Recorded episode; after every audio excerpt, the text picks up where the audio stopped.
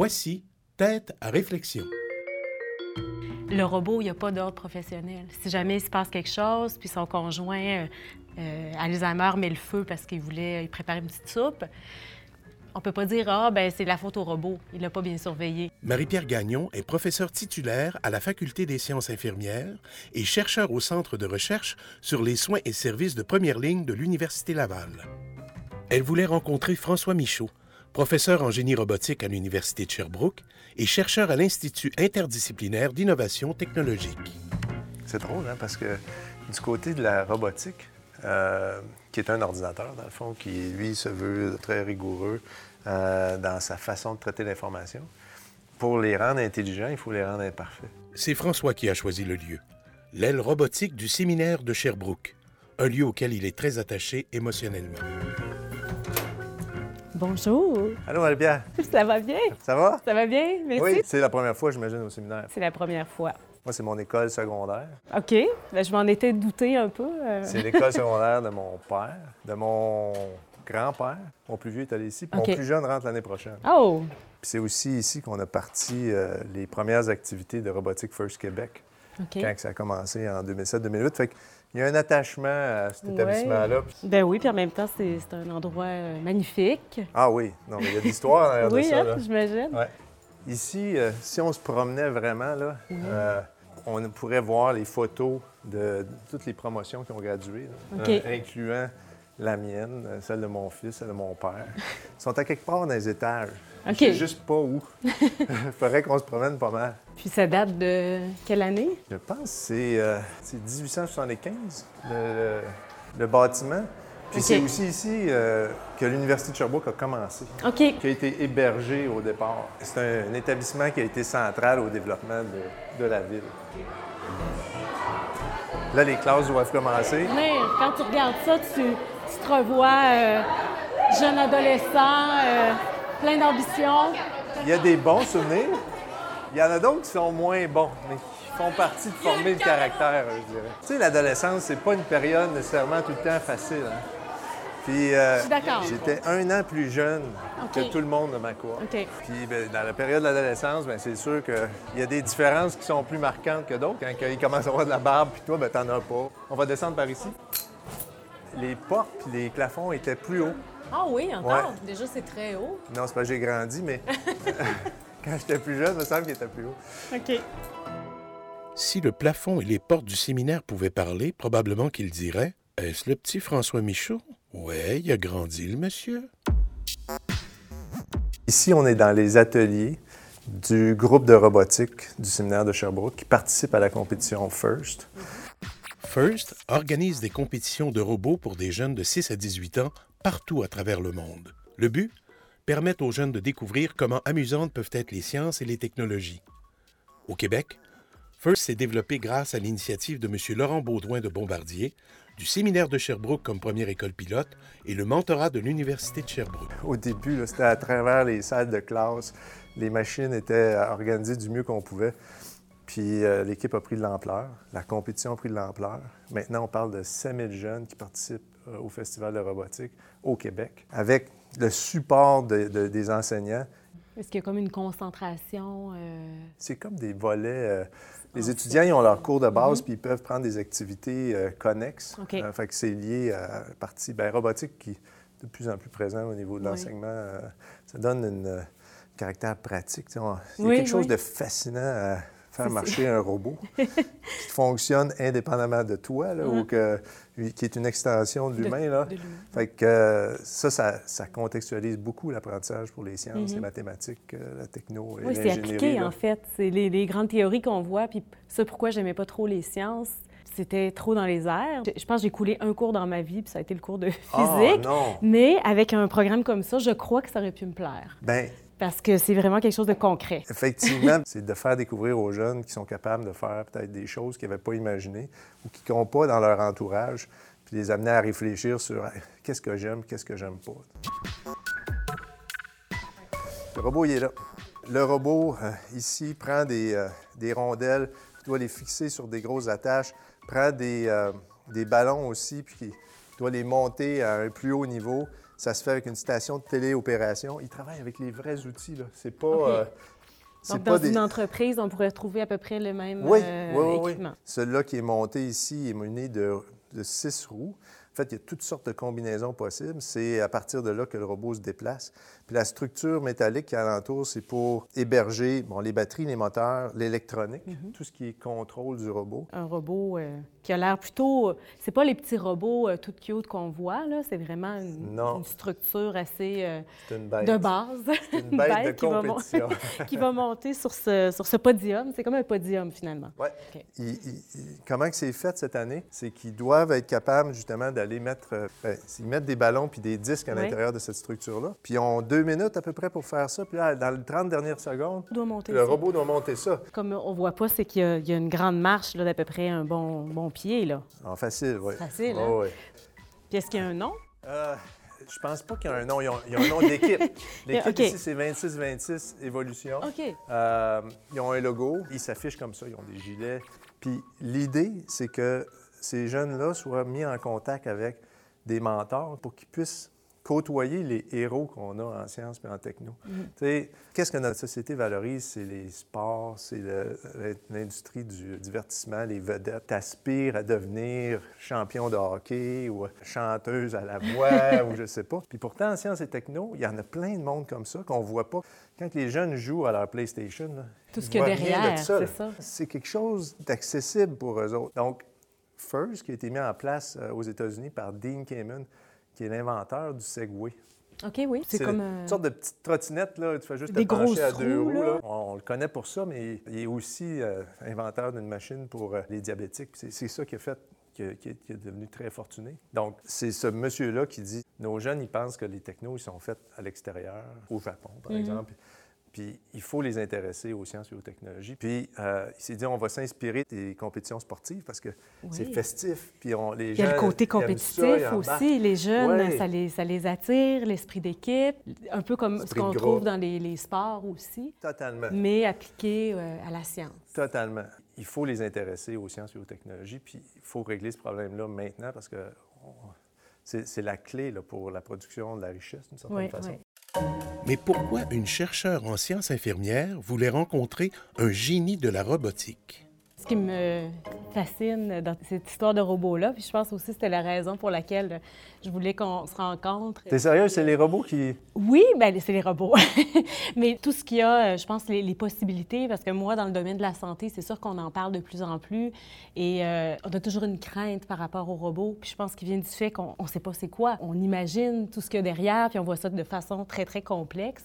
Donc je me disais, quelqu'un comme toi, parce que je, je t'avais déjà vu présenter au Musée de la Ouais. civilisation, puis je me disais, il me semble que euh, c'est clair euh, quand on en parle, puis ça me semble tellement simple. J'ai dit, ah, ça serait bien qu'on en parle. Tout le potentiel, mais aussi les limites. Souvent, le terme également d'intelligence artificielle, puis est-ce que les robots vont nous remplacer? Puis on tombe dans toutes ces histoires-là un peu de science-fiction. Donc, moi qui viens plus du côté santé, mais plus le domaine social, de pouvoir mieux comprendre qu'est-ce qui se passe dans votre monde, bien, j'imagine qu'on peut en venir à un meilleur rapprochement puis faire en sorte que toute cette technologie-là soit mise au service euh, des humains puis euh, de la société de façon optimale. Donc, c'est pour ça que je voulais qu'on se, qu'on se rencontre. Puis Mais toi, tu es une spécialiste de pouvoir prendre les besoins des personnes puis essayer de voir comment la technologie peut leur répondre à ça. Entre autres, site la technologie ou, ou Ou pas autre, de technologie, parce ouais. que ça se peut que la réponse, ça soit justement qu'il y en a trop de technologie. Mais je me pose ce genre de questions-là. Je me demande jusqu'où on va aller? Est-ce que est-ce qu'il y a une possibilité à un moment donné qu'on perde le contrôle? Puis, euh, T'as-tu vraiment peur que Non, non, mais le contrôle? je, je traduis ce, ce qu'on, peut entendre, puis euh, ce qui fait en sorte que certaines personnes sont résistantes à la technologie. De dire, bien, on, on voit les jeunes, bien, tout à l'heure, il y a eu un commentaire, les jeunes ici euh, ont tous un- une tablette. Ouais. Est-ce que c'est bien? Moi, je, je vois mon fils qui a 10 ans, qui sait plus vraiment écrire, puis qui va tout par le contrôle vocal. Puis j'ai dit, mais non, mais non, écris, écris, parce qu'on va perdre une fonction de l'humanité qui est celle Ouais, de oui, l'écriture. effectivement. Et je trouve ça triste, donc... euh, Moi, je me suis intéressé à la robotique parce que euh, je m'intéressais à l'intelligence. OK? Ma, ma thèse de doctorat porte sur comment produire une- des capacités intelligentes dans la machine. OK? Puis les robots, c'est la- c'est la- une belle façon de le faire parce qu'un robot, le fond, c'est une machine, mais qui, prend des- qui a des capacités d'analyse d'informations pour pouvoir prendre des décisions. qui apprend. qui apprend, euh, qui est capable de, gérer une certaine incertitude ou une complexité, euh, qui, en fonction de la situation, va s'adapter. Puis, euh, il y a tout un pan de recherche qu'on peut faire juste sur l'intelligence, mais décontextualiser de la pratique. Mais moi, dans le fond, ce que je voulais, c'est, puis ce que je veux encore, c'est d'être capable d'amener cette intelligence-là dans la vraie vie. Ma thèse apporte sur l'intelligence artificielle mm. dans ce contexte-là. Mais ce que je remarquais, c'est que les laboratoires de recherche qui performaient étaient capables de faire leur propre robot. Puis en fonction de l'application, c'est la capacité de combiner la perception puis l'action pour répondre à un besoin. Fait que je me suis rapidement mis en connexion avec des gens justement en santé mm. pour essayer de comprendre. Fait que j'ai bâti mon laboratoire avec cette capacité-là de vouloir concevoir des robots qui étaient adaptés à des applications, puis de concevoir l'intelligence de ces machines-là en fonction de l'application en mm. Fait que le domaine de la santé, c'était idéal pour ça. Euh, puis quand tu y penses, un robot, c'est quelqu'un qui est. Ben, quelqu'un. C'est une, chose qui est pleine plein de déficiences. Moi, c'est ce que j'ai trouvé de, fascinant dans, ma recherche, c'est que je développais des choses pour les robots, mais ça pouvait servir aussi pour d'autres applications, mm-hmm. dont euh, l'assistance aux soins pour les personnes. Euh, les algorithmes qu'on fait, puis les systèmes qu'on fait de matrices de microphone pour localiser les sons, peuvent servir à filtrer le bruit pour améliorer la reconnaissance de parole pour des, personnes, mhm. des personnes dysphasiques, par exemple. On est capable, avec des images de caméra, on va dire Kinect, euh, qu'il y a dans les, jeux, euh, on est capable de modéliser en trois dimensions au fur et à mesure que le robot se déplace dans l'environnement. Bien, à partir de ça, on a montré ça euh, à une ergothérapeute qui dit ça, ça pourrait servir pour l'évaluation à domicile. Mm. Là, on a porté l'application qu'on avait faite pour le robot puis la personne se promène avec un téléphone, puis elle scanne son environnement. Puis, euh, on génère les mesures automatiquement. Donc ça sauve du temps. C'est ce qu'on dit souvent, les machines vont nous aider à passer plus de temps euh, ensemble, à faire ce que, ce que les humains font mieux, s'occuper des uns des autres. Donc, il euh, faut le voir de façon complémentaire, mais je pense que c'est ça, c'est de, de, voir aussi les limites que ça peut, que ça peut avoir puis d'en être conscient. De, ça peut pas tout régler, quoi. si je te soumets ensuite le problème que j'ai avec... On a ça, c'est une belle idée. On a une belle équipe de recherche clinique qui font la partie évaluation euh, de la technologie. Ça ne veut pas dire que la capacité technologique soit là que ça va être adopté. Mm. Là, toi, tu vis ça, j'imagine. Tu, tu cherches à faire en sorte que des solutions, ce soit technologiques ou autres, viennent répondre à un besoin. Puis ça, c'est, pour moi, c'est, la clé. Euh, parce qu'on aura beau faire n'importe quoi d'extraordinaire en technologie, si on n'est pas capable de les amener pour être acceptable pour les personnes. Mm. Mais je pense que c'est, le problème euh, des sciences en général. Ça prend énormément de temps avant que ce soit intégré dans le quotidien. Il y a, certaines technologies, bon, on, pense au, téléphone intelligent, ça a été quand même très rapide parce que je pense que ça répondait à un besoin. pour ce qui est des robots dans les soins, je, pense que c'est la prochaine grande révolution. Il y a encore un petit peu de, résistance, mais euh, c'est le côté toujours de dire euh, est-ce qu'on va perdre le côté humain? Ce n'est pas si simple. Malgré toutes ces belles perspectives d'avenir, le robot fait encore peur à l'humain. Il y a beaucoup de, craintes par rapport à ça. Moi, j'enseigne aux, infirmiers et infirmières. Ça se voit que les, jeunes aujourd'hui, ils peuvent pas vivre sans la technologie, mais de là à avoir des robots avec eux dans la pratique quotidienne, je sais pas. Je sais pas si on est prêt parce que peut-être qu'on n'en voit pas encore assez. Bien, ça, on travaille dans ce sens-là. Euh, quand on fait de la techno en laboratoire de recherche, souvent, euh, on va aller demander des, euh, des avis sur qu'est-ce que vous pensez que les robots peuvent faire pour vous aider. Puis ça se fait à travers d'interviews, de, de, groupes de discussion focalisés. Puis là, bien, on montre qu'est-ce que nos robots peuvent faire, mais ça reste quand même une heure, une heure et demie, deux heures. C'est une information qu'on reçoit euh, un peu sur les premières impressions sans pour autant laisser les gens euh, côtoyer les robots. La prochaine étape mm. dans nos recherches, c'est ça. C'est d'être capable d'amener nos robots sur des sites puis les laisser là. Même s'ils font rien pendant des bouts de temps, que les gens euh, se familiarisent avec ça. Oui, on en a fait une expérience pilote où on a laissé un robot de téléprésence qu'on n'avait même pas modifié. C'était un robot commercial euh, dans un domicile. Ça nous permettait de nous promener dans le domicile au besoin. C'est la personne elle-même dans l'environnement qui a dit Moi, quand je vais faire mes commissions, là, je pourrais-tu avoir, via un téléphone cellulaire, accès au robot pour suivre mon mari qui est Alzheimer, puis euh, juste vérifier que tout est correct? Là, tu dis oui, exactement. Quand ça vient des besoins, c'est, je pense que c'est là le, secret pour favoriser l'adoption de la technologie. Quand les gens vont commencer à, avoir les utilités, comment cette, cette technologie-là peut rendre la vie plus facile. Le problème qui se pose, c'est toujours, si on pense aux professionnels de la santé, on a une responsabilité professionnelle. Hein, un médecin, une infirmière, on est, on est dans, dans des ordres professionnels. Donc, le robot, il n'y a pas d'ordre professionnel. Si jamais il se passe quelque chose, puis son conjoint, euh, euh, Alzheimer, met le feu parce qu'il voulait préparer une petite soupe, on peut pas dire ah ben c'est la faute au robot, il l'a pas bien surveillé. Ah, fait que tu vois, ça reste encore. Je pense qu'il faut que la technologie soit vraiment super au point pour, pour, lui faire confiance, parce qu'on est ah un peu dans un système où on va à l'hôpital, il se passe quelque chose, euh, ça va pas bien, mais on peut faire une plainte puis tout ça, mais si l'humain, euh, disons, prend de plus en plus euh, charge de sa santé avec l'aide des technologies, où est-ce que la responsabilité va, va, commencer à s'arrêter par rapport à la machine, euh, l'individu, l'équipe de soins, la société? Donc, toutes ces questions-là aussi d'enjeux éthiques, je pense, qui ah sont, super importants à considérer. Mais ça, tu le découvres sur place. Mm. On voit plein d'analyses avant d'aller sur le terrain avec plein d'objections. Je me rappelle pour le robot, euh, disait, ouais, mais Alzheimer, le patient va peut-être mal répondre. Dans ce cas-ci, aucun problème. Il était beaucoup plus stressé par le fait qu'il y avait une lumière sur le robot qui restait allumée la nuit, puis qu'il allait consommer beaucoup sur son compteur d'électricité. On ne remarquait même pas le robot. Fait que ça aussi, c'est un autre mm. facteur. Le robot va prendre la place. C'est incroyable tous les enjeux que ça soulève. Il y a des conséquences qu'on peut difficilement imaginer. Comment des fonctions robotisées vont changer nos vies?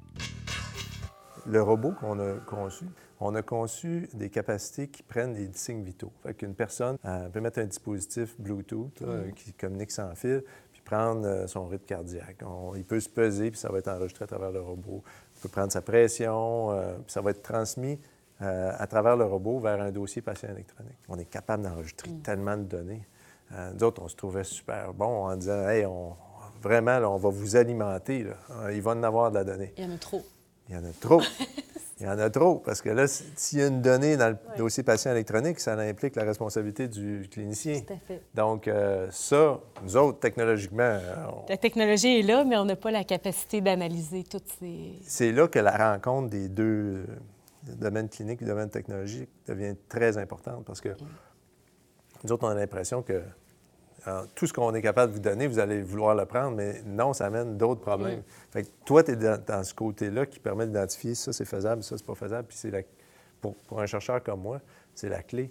Mm. Euh, j'ai besoin de savoir ça pour savoir où orienter ma recherche. Euh, Mm. Je pense que c'est peut-être une voie, là, euh, justement, d'avoir ces, ces, genres de formations conjointes, mais non seulement parce qu'en santé, on s'est ouvert les différentes professions ensemble, mais maintenant, ouvrir avec, avec le génie, là, je pense que ça serait, ça serait quelque chose qu'on pourrait euh, vous piquer comme idée. Là. Ah, je, vois beaucoup de possibilités. Vraiment, où, où, ça se regroupe, ça, le, le, le, côté santé, puis le côté euh, du, génie de la robotique. On s'ouvre de plus en plus en sciences, je pense, à, à ce, côté-là euh, interdisciplinaire qui, qui est un bon, un pas dans la bonne direction. C'est de plus en plus valorisé aussi parce que euh, quelques années, là, faire de l'interdisciplinaire, c'était comme marginal, d'une mm. certaine façon. Là, on voit de plus en plus de programmes qui ben émergent. C'est ça pour le financement. Avant, c'était, bon, vous autres, c'est en sciences et génie, vous êtes dans votre monde. Nous, on était en santé, c'était nos fonds. Puis, tu n'avais même pas le droit d'aller dans l'autre côté, là, parce que non, non, non, non, toi, tu es en santé, tu n'as rien à faire ici. Puis, le social, c'en était un autre. Puis là, il y a les programmes euh, conjoints, ce qui a fait en sorte que, justement, ben moi, à mon université, j'ai commencé à, à me tenir un petit peu avec les, les jeunes ah, génies. Ils sont pas si méchants. on a les données massives, euh, un centre sur les données massives à Québec aussi avec euh, François Laviolette. c'est des gens avec qui on, a commencé à discuter il y a, quelques années. Les François, ils ont tout le temps quelque chose Oui, les François, les François en génie, je pense que c'est ça. Ça fait... ça va ensemble. C'est le cliché. Le François, euh, ingénieur. Euh, mais je suis super contente parce que c'est la, la, prochaine étape. Le suivi des maladies chroniques à domicile, ce serait d'avoir ce genre de, de robot-là ben partout au Québec. demain matin, hein. on le fait. On est capable. on est là. c'est bon. Euh, Pouvoir ah. travailler avec, avec ton équipe, j'aimerais vraiment ça. Quelle belle rencontre! deux secteurs de recherche qui ont besoin de travailler ensemble pour faire face aux conséquences inattendues. As-tu remarqué s'il y avait des, euh, contre-coups? Euh, par exemple, euh, si je prends le, cas du, patient Alzheimer que je parlais tantôt, parce qu'il prenait son poids régulièrement, il s'est mis à faire une fixation sur mm. son poids.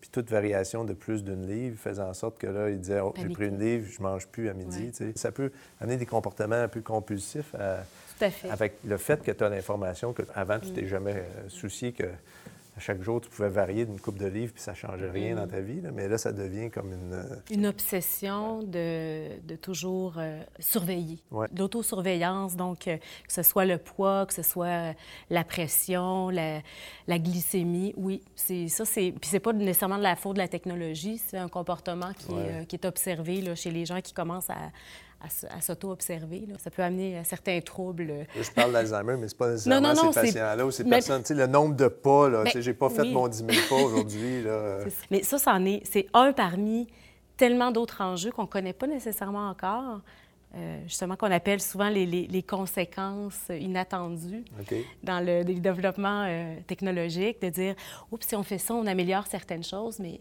on perd toujours quelque chose aussi. Ouais. Donc c'est pour ça que je pense qu'on a peur. On a peur que ce- ces, petits défauts-là avec lesquels euh, l'humain a toujours bien euh, cohabité euh, soient plus acceptés, puis d'a- d'aller vers l'humain parfait où la, la, la réalité va, être augmentée, va être bonifiée grâce aux, machines, aux robots, à l'intelligence artificielle. Je pense que c'est ça notre peur fondamentale. C'est drôle, hein, parce que du côté de la robotique, qui est un ordinateur, dans le fond, qui, lui, se veut très rigoureux euh, dans sa façon de traiter l'information, pour les rendre intelligents, il faut les rendre imparfaits. OK? Parce Ah, ben, c'est bien. que en tant qu'être humain, on a des sens qui nous donnent des informations, pas sur tout ce qui se passe. Euh, On a une perception limitée, on a une capacité de mémorisation. Je suis pas capable de voir à quoi tu penses. Télépathiquement, là, je suis pas branché à ta tête. Pourtant, on est capable d'avoir des interactions. Un robot, lui, télépathiquement, il est capable. Entre robots, là, on pourrait s'échanger des informations à grand débit, là, euh, sans problème. Mais pourtant, ils n'ont pas la capacité de s'adapter aussi facilement que l'être humain. Dans notre intelligence, qui n'est pas juste rationnelle, qui est aussi émotionnelle et instinctive, on est capable de faire face à une plus grande diversité de conditions, de situations qu'un robot qui, lui, avec sa connaissance qu'il a, lui, il pense que le monde fonctionne de telle façon, puis euh, il va le faire, puis la minute que ça change, là, il, il est complètement nono. Il faut, pour rendre les robots intelligents, être capable de les programmer pour qu'ils soient capables de faire face aux incertitudes. Donc, les rendre imparfaits. Ils vont devoir être capables de prendre des décisions dans des conditions où ils n'ont pas toute l'information. C'est exactement pour ça, moi, je me suis intéressé à l'intelligence artificielle. Il y a plein de techniques en intelligence artificielle. C'est tout le temps un peu la même, la même chose. On prend de l'information, on la traite pour obtenir un résultat. C'est comment combiner ces techniques-là en fonction de ce que le robot euh, doit arriver à faire que se trouve la clé. Puis ça, ça demande de traiter des informations qui viennent de senseurs, mais ça demande aussi au robot de s'observer lui-même, puis de regarder. Mais là, il y a des choses que je connais pas, puis je vois bien là, que j'essaye plein d'affaires, mais ça ne fonctionne pas. Il va falloir que je me lance, OK. puis j'apprenne. Mais c'est drôle parce qu'on est imparfait, puis on, on aurait besoin d'avoir plus de, de certitude, mais pourtant... On a ça. besoin, on a besoin de notre, euh, notre imperfection pour survivre. Exactement. Wow! Des robots imparfaits. On est rendu là. Marie-Pierre et François sont vraiment des passionnés. Mais qu'est-ce qui les a amenés dans leur secteur de recherche respectif? Puisque tu as toujours voulu euh, faire ça comme, euh, comme métier Ah non. quand tu étais jeune? Ah non, non, non. Moi, j'ai... Ben, j'étais bon à l'école, un élève modèle, Euh, mais je travaillais fort. J'étais Mhm. OK. quelqu'un qui travaillait fort. Que- C'était euh, mérité. C'était Oui, pas juste de la euh, pure c'est pas- intelligence. moi, je suis pas l'étudiant qui dort en classe puis qui réussit à avoir 100% à l'examen. Je travaillais. Je trouvais ça drôle parce que quand je disais, on a eu nos questionnaires, j'ai dit, mais mon Dieu, lui, c'était mon extrême. Je disais, il est tellement différent, tu le petit gars rangé. Moi, j'étais plus euh, un peu rebelle, un peu incomprise. Puis toi, tu étais toute, Ah non, toute bien cadrée, bien organisée. Moi, je suis désorganisée. J'étais plutôt discipliné. Mais jusqu'au cégep, je me suis gardé les portes ouvertes. Puis même à l'université, j'ai été en génie électrique parce que c'était le plus diversifié. L'intelligence artificielle, pour moi, c'était comme, tu peux faire n'importe quoi, là, dans le fond. euh, c'est tellement large. Fait que ça, j'aimais ça.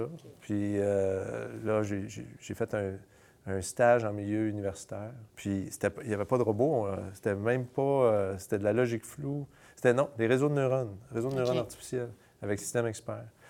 Puis euh, j'ai fait ma maîtrise vite. un an, c'était Oh. réglé. J'ai fait un doc. Euh, puis là, ouais, c'est ça, là, deux ans et demi, c'était fini le doc. J'ai tout le temps été très vite. J'ai commencé proche, j'avais 27 ans. Ah oui. Euh, euh, c'était pas vieux. Mais là, la, la partie Mm-hmm. intelligence, puis euh, l'ouverture vers des questions un peu plus weird pour un ingénieur, là, comme l'émotion dans la prise de décision, la métacognition. c'est un peu spécial. Euh, c'est pas le genre d'affaires qu'on te montre dans tes cours en génie électrique ou en génie informatique. Fallait Euh, s'ouvrir à, à ce monde euh, Ben, des émotions. J'aurais pas pu dire euh, quand j'étais ici que j'allais faire OK. le travail. Je sais pas pour toi, là, mais...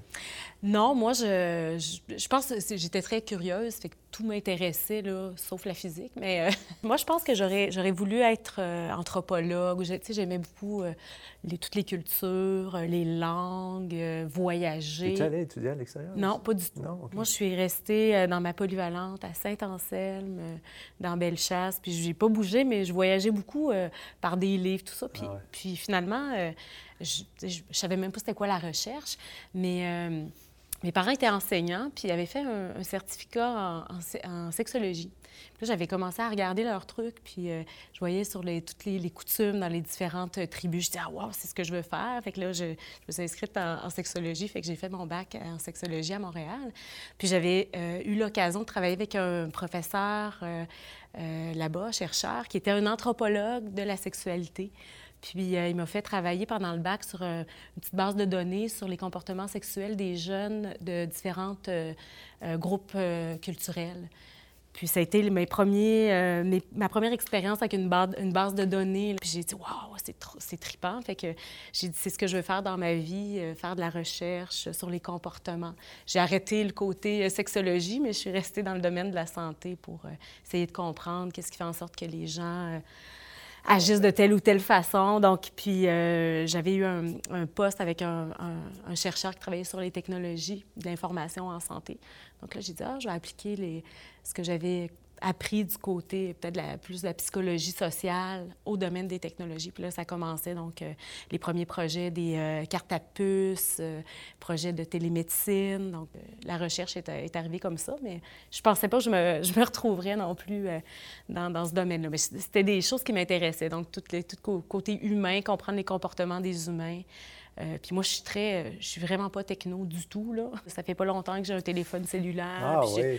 J'ai vraiment pas beaucoup de technologie chez moi. Puis je pense que si les robots euh, euh, de- deviennent euh, présents, là, si on, peut, on peut en acheter au supermarché, je vais être vraiment dans les dernières à en acheter. là. Je suis vraiment Ben pas, là, techno.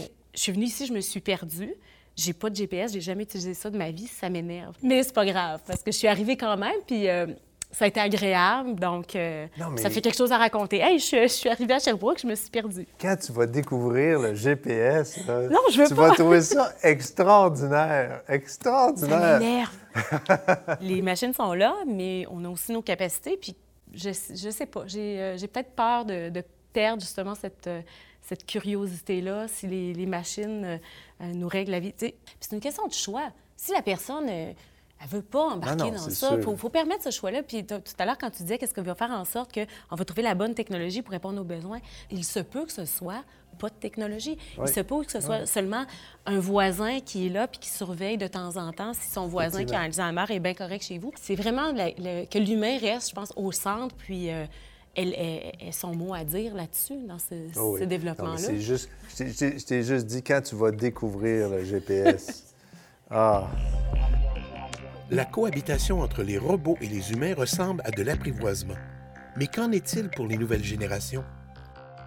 Moi, malgré tout, même si je suis très critique envers les technologies, je suis très confiante. Puis je pense qu'on a, on a tellement fait de progrès, là, ça ça n'a rien à voir. Puis comment ça a changé? On étudiait, euh, bon, il y a à peu près 25-30 ans qu'on était dans les écoles secondaires, à peu près. Là. Euh, moi, je m'ennuyais, je m'emmerdais à mourir, je, je perdais mon temps, j'ai vraiment perdu mon temps. Puis si j'avais eu ce que, ce que, ce que mon fils a aujourd'hui comme technologie, mon fils est en train d'apprendre le japonais. Il, il cherche n'importe quoi, euh, il l'a comme ça. Je veux dire, moi, j'aurais tout donné pour avoir ça. ouais. Mais je pense que c'est quand c'est utilisé pour, pour des bonnes choses. Puis on a le droit de se divertir aussi, donc euh, c'est correct également que les jeunes jouent avec ça, mais de voir qu'il y a autre chose également. Les jeunes, pour moi, c'est ce qui nous pousse à avancer. Parce que effectivement, quand tu regardes même le programme d'éducation, on est pris un peu dans un carcan qui ne veut pas changer parce que, pour toutes sortes de raisons. Euh, à l'université, on est comme un peu poussé à changer ça, surtout en techno.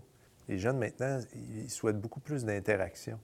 Que euh, de se faire livrer la connaissance euh, par un prof en avant. Les bons profs, c'était ceux qui faisaient des bons spectacles, d'une certaine façon. Mais ça, c'est fini. Là. S'ils veulent aller apprendre le cours en ligne d'intelligence artificielle du prof à Stanford, il est disponible. À l'université, il faut qu'on crée des expériences d'apprentissage, des lieux où tu vas pouvoir apprendre euh, ce qui ne s'apprend pas dans les livres ou dans les cours en ligne. Donc, euh, euh, plus d'expérientiel. Tout à fait. Ce qu'on, ce qu'on fait ici à travers l'école pour FIRST avec mm. les robots, c'est un bel exemple. Ça crée un, un engagement, une motivation. Quand, tu dis euh, au secondaire, tu sais, je ne me retrouvais pas, là, euh, ça, ça tu oublies l'école classique, puis tu embarques dans une aventure. On est chanceux parce qu'on est la seule, on est le seul programme en génie, robotique au Canada. Donc, un jeune qui veut s'inscrire là-dedans, il n'y a pas d'autre choix, fait qu'il vient à Sherbrooke. Puis, donc, ça fait des jeunes qui sont hyper mm. allumés, hyper engagés, puis qui sont là parce qu'ils veulent apprendre. Fait moi, je vois beaucoup de, je vois beaucoup l'avenir euh, positif par rapport à ça parce qu'ils vont nous amener à changer le système. Puis au niveau de l'adoption des technologies, ou même chose au niveau des robots, ou peu importe la technologie, c'est de l'évolution par l'action et pas juste des réflexions intellectuelles sur comment ça devrait être. la société nous pousse à avancer. On ne peut pas arrêter le progrès. C'était Tête à réflexion avec Marie-Pierre Gagnon et François Michaud. Merci beaucoup. On va continuer à, réfléchir. En tout cas, moi, ça. Non, mais, on va collaborer, là. Oui, oui, oui, a une conséquence directe. Mon intuition était bonne. Je pense qu'on pourrait bien se compléter. Ouais. Une idée de Nadine Dufour. Réalisation entrevue Joanne Comte. Concept et réalisation montage Jannie Gaumont-Brunet. Son Jean-René Franqueur. Musique BAM avec la participation de Luxonné. Un balado produit par Savoir Média.